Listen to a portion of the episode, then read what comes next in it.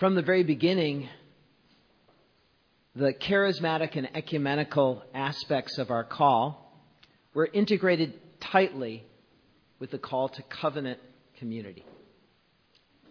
That's what this second session is about. Our vocation, our ecumenical and charismatic vocation to covenant community as participation in a renewed Israel.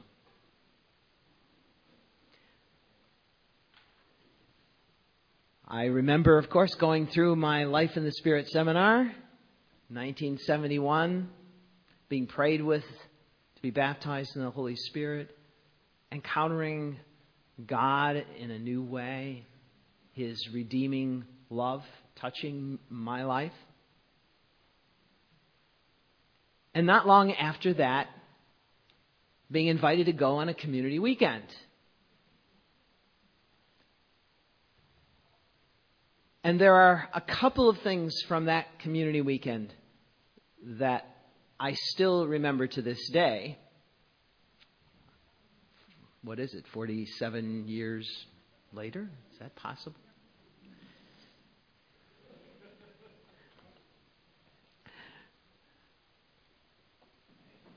One of the things I remember, one of the, the two things I remember from that event at the Hall of the Divine Child in Monroe, that Catholic boys' military school with wooden rifles and uh, what a strange place. the thing I remember beyond the wooden rifles were um, it was a teaching by Steve, by Steve Clark on covenant as the foundation of, uh, of Israel's life, of the life of the people of God.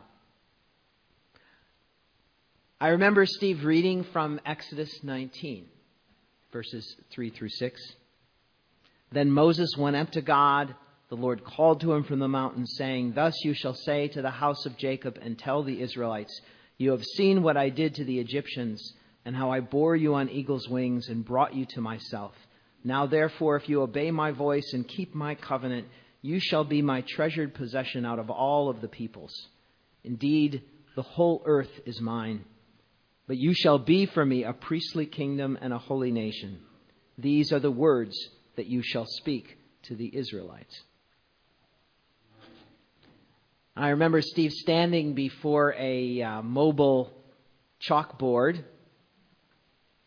outlining the structure of Exodus 19 through 24.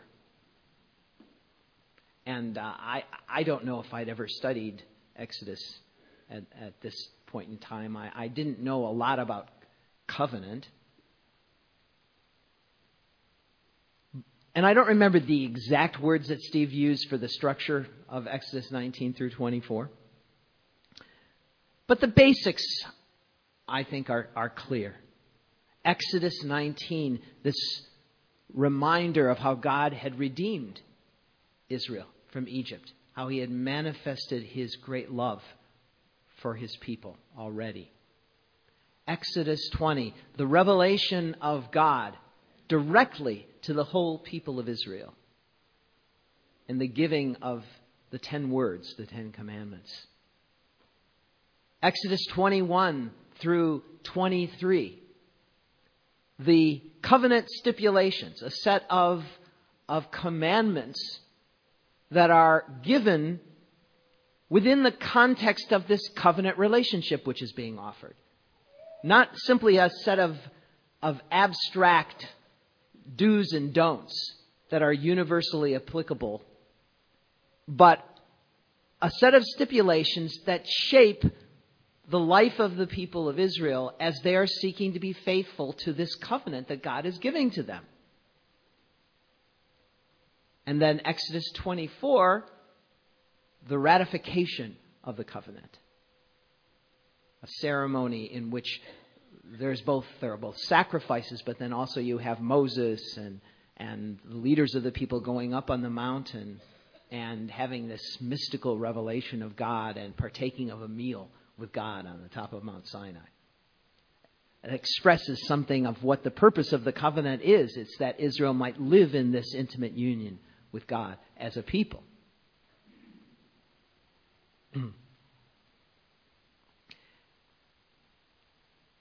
That's one of the teachings from my community days that I remember most clearly. Almost a half century later. Could have been yesterday. And I think it's absolutely central to what God's purpose was in the bringing of the communities together in the beginning of the 70s. By the way, I might say coincidentally, or probably more precisely, providentially, in the Jewish lectionary today, Shabbat, in synagogues, right, right around now, the text that is being read is Exodus uh, 20 through 24. Just happens to be the case. The point of that teaching from Steve was that there was a purpose in God redeeming Israel. There was a purpose in the awe inspiring redemptive deeds that God had accomplished for Israel in Egypt and the awe inspiring revelation of the very voice of God sounding forth from Mount Sinai. These were not ends in themselves, nor were they gifts bestowed on Israelites as a group of individuals. The divine goodness had intervened in the lives of this people to form them into a people, into a nation, a priestly kingdom and a holy nation, a people whose life was a life ultimately of worship given over to God, and a life of manifesting God's character and God's presence and purpose in the midst of the world.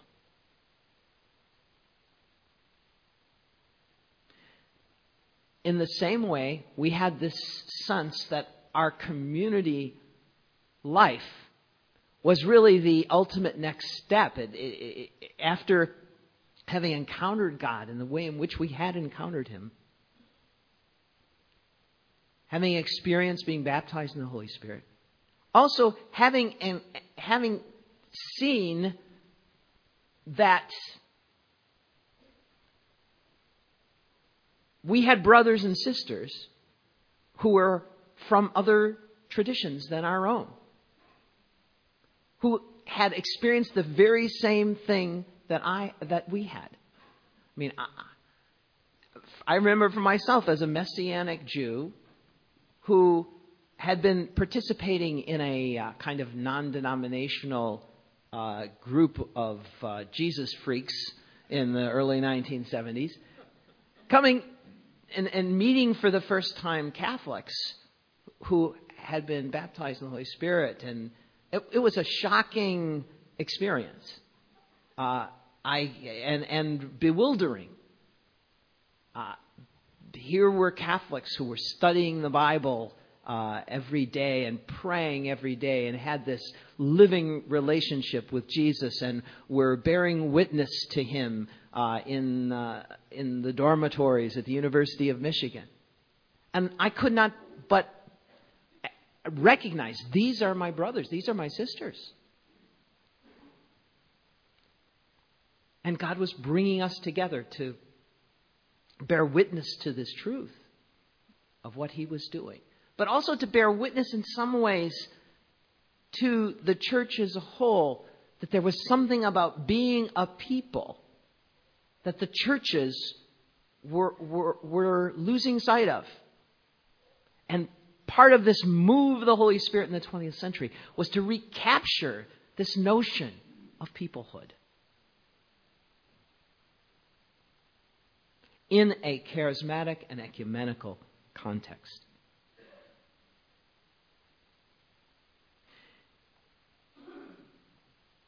Now, what I, I think was only implicit in Steve's teaching at, on that community weekend, but was definitely implicit is, is this connection with what God, of God's relationship with the Jewish people, God's relationship with the people of Israel. I don't think it's, uh, it's just any coincidence that this, the, the key text is uh, Exodus 19 through 24, these, this text which is the very heart of, of Israel's life. What's implicit here is that the new covenant as a whole is a renewal of God's work with the people of Israel. That Jesus comes to his very own people, that Jesus is the Messiah, the King of Israel, that he is raised from the dead as the King of Israel, that his first followers are all Jews, and what God, God is doing in that early community is, a, is a, an eschatological renewal of the people of Israel. And this is clear in the prophetic texts that point forward to Pentecost.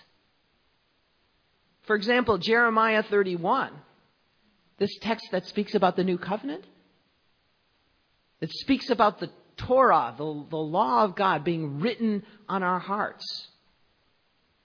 Jeremiah 31 is a text that's speaking about God's renewal of his commitment to the people of Israel.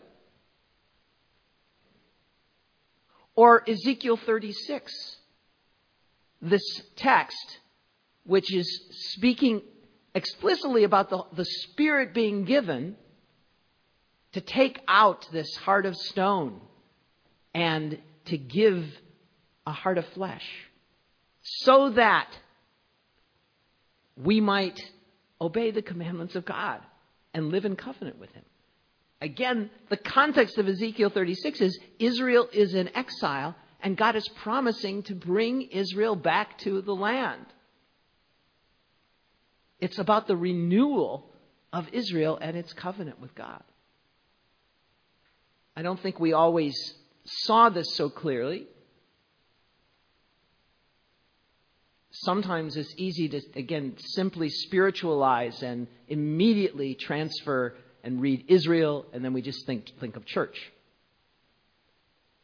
And we don't recognize that, that in some way these prophecies are still bound up with the flesh and blood reality of the, the, the flesh and blood descendants of Abraham, Isaac, and Jacob. And that the very life of the church itself is bound up with the life of the people of Israel.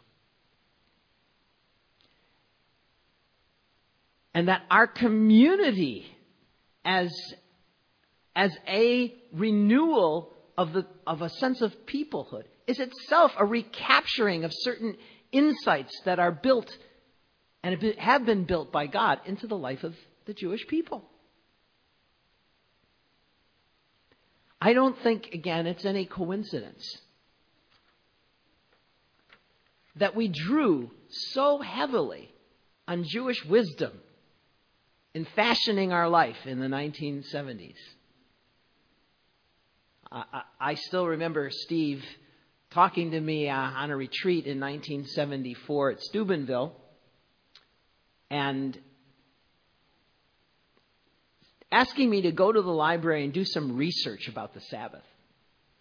Because uh, he had this idea that we needed to, to find a way to celebrate the Lord's Day in families that brought worship into the very home and didn't leave it simply in, in the church, in a church building. And so I went to the library and I was going through traditional Jewish prayer books and coming up with some ideas and then coming back and talking to Steve and then we developed what became the Lord's Day ceremony. That was simply drawing from traditional Jewish wisdom. And m- m- many things in the life of the community were drawing from Jewish wisdom because there was, there's been this, this truth and this wisdom carried in the life of the Jewish people about what it means to be a people. And so, as we were trying to recapture that as a community, we look, that's where we looked. We looked to Jewish history and we looked to Jewish tradition. And we found it renewed in the work of the Holy Spirit in our midst.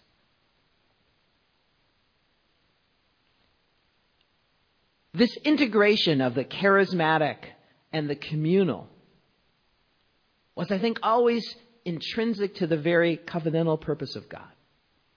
This is what we see in the book of Acts. When the Holy Spirit is poured out on Pentecost, immediately what it le- leads to is not just a blessing on a group of individuals, it leads to an intense community life. But what we also see in the book of Acts is that this is a community of Jews living in Jerusalem in the midst of the life of the Jewish people, bearing witness to Israel that the life that this community is living is what God desires for all Israel. That it is, in fact, that which had been prophesied for Israel in Ezekiel 36 and Jeremiah 31. It's the renewal of Exodus 19 through 24.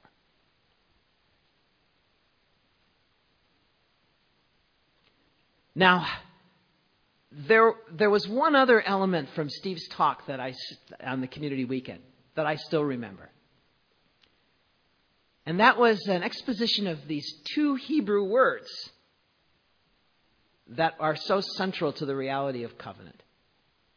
The Hebrew words are chesed and emet.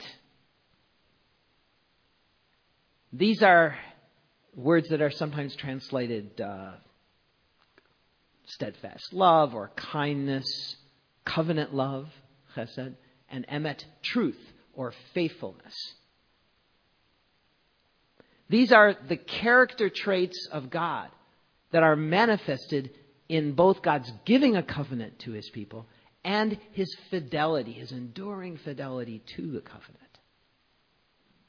You know, the, what's at the heart of covenant is both a sense of, of love of a kind of rock like love, of dependability, of reliability, of faithfulness, of the sense of, you can count on me.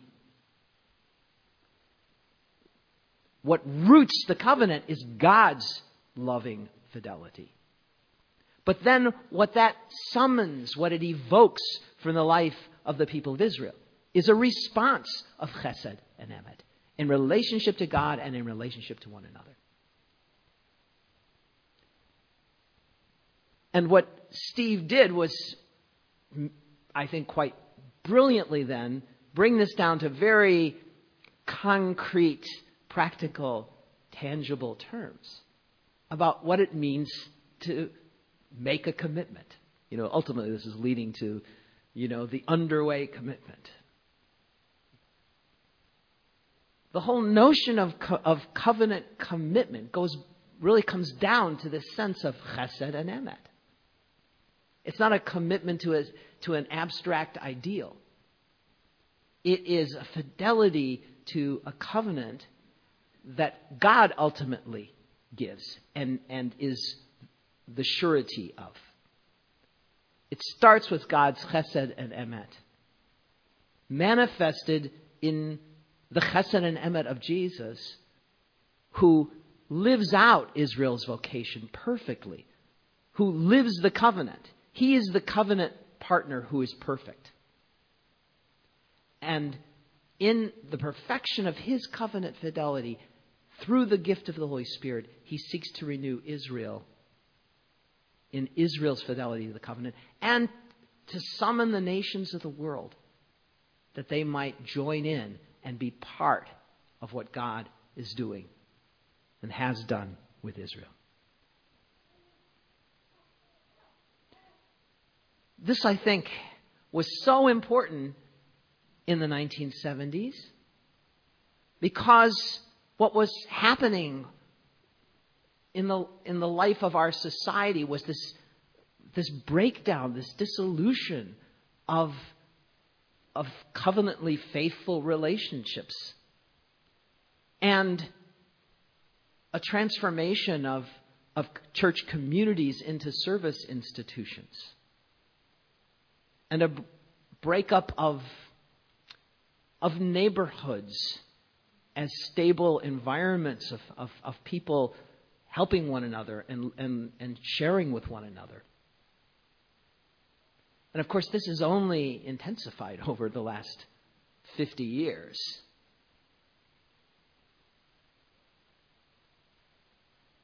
All you have to do is think about a former Surgeon General talking about an epidemic of loneliness as, uh, as a health hazard, or, or England establishing a, a minister of loneliness.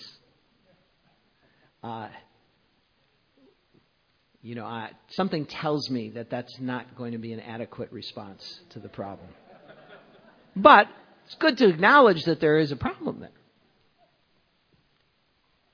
The answer, the ultimate answer to a, a refashioning of even basic natural structures of community life that are breaking down and have been breaking down for half a century. The answer is God's answer. It's God's covenant life it is chesed and emet. It is, it, it is the establishment, the renewal of Israel's life as a people in the midst of the church.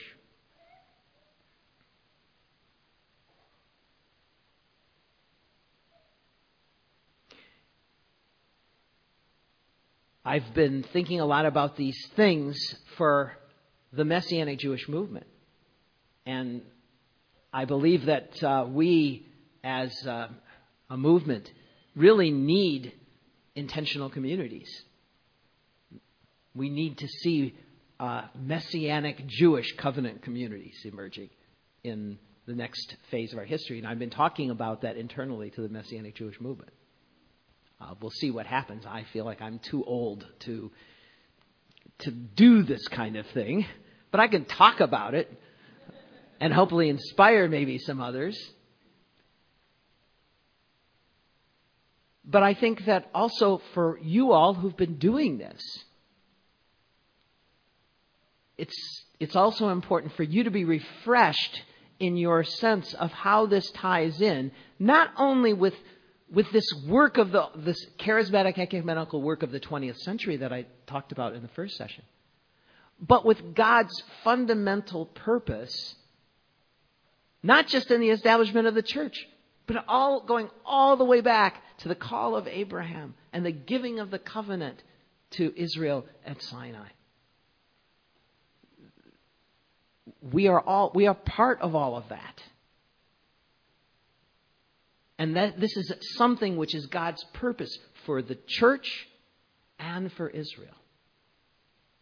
And we need to pray and long for that reality, but live in our own circumstances today, whether they be for me, Messianic Jewish, or you in the life of an ecumenical charismatic community. Living with this vision of what our roots are and what our purpose is and what, where God is taking us ultimately. We are part of a move of God. We have a vocation that is charismatic, ecumenical, and it involves a call to covenant community as a participation in a renewed Israel.